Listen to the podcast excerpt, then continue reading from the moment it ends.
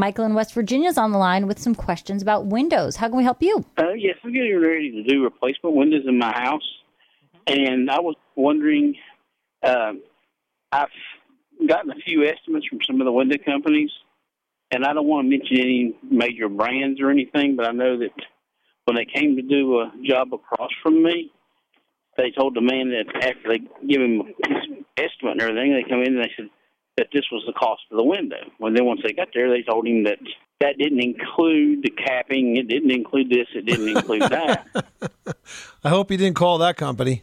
Well, I'm not going to call that company, but I mean, that's they're a major corporation, and Yeah, well, I don't care how big they are. That's just bad form. You just don't do that. I was debating on whether just going ahead and having a company know, get my, go ahead and measure my windows. I've, I've had two or three estimates, so they've already been measured, and I can measure them again myself, and then order them from a, a you know, contractor like Lowe's or maybe from Pella Windows or somebody like that. And I just was wondering what you all thought about the warranties on the windows. Okay, well, first of all, uh, there's a label on windows that's very helpful, and it's called it's the National Fenestration Rating Council or the NFRC label, and it's going to give you some key indicators of the quality of the window.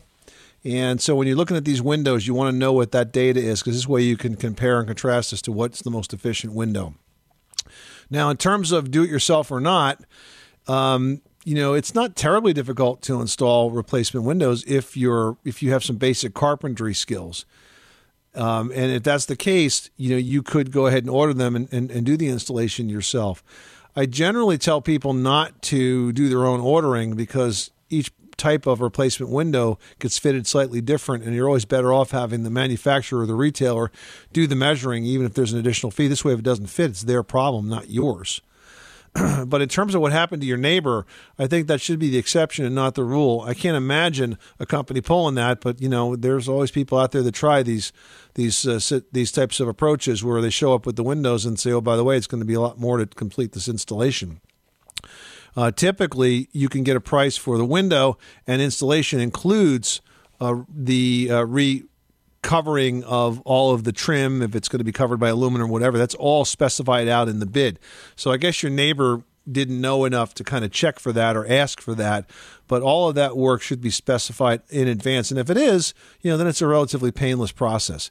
So I would definitely suggest you stick with name brand windows like Pella, like Andersen, like Simonton.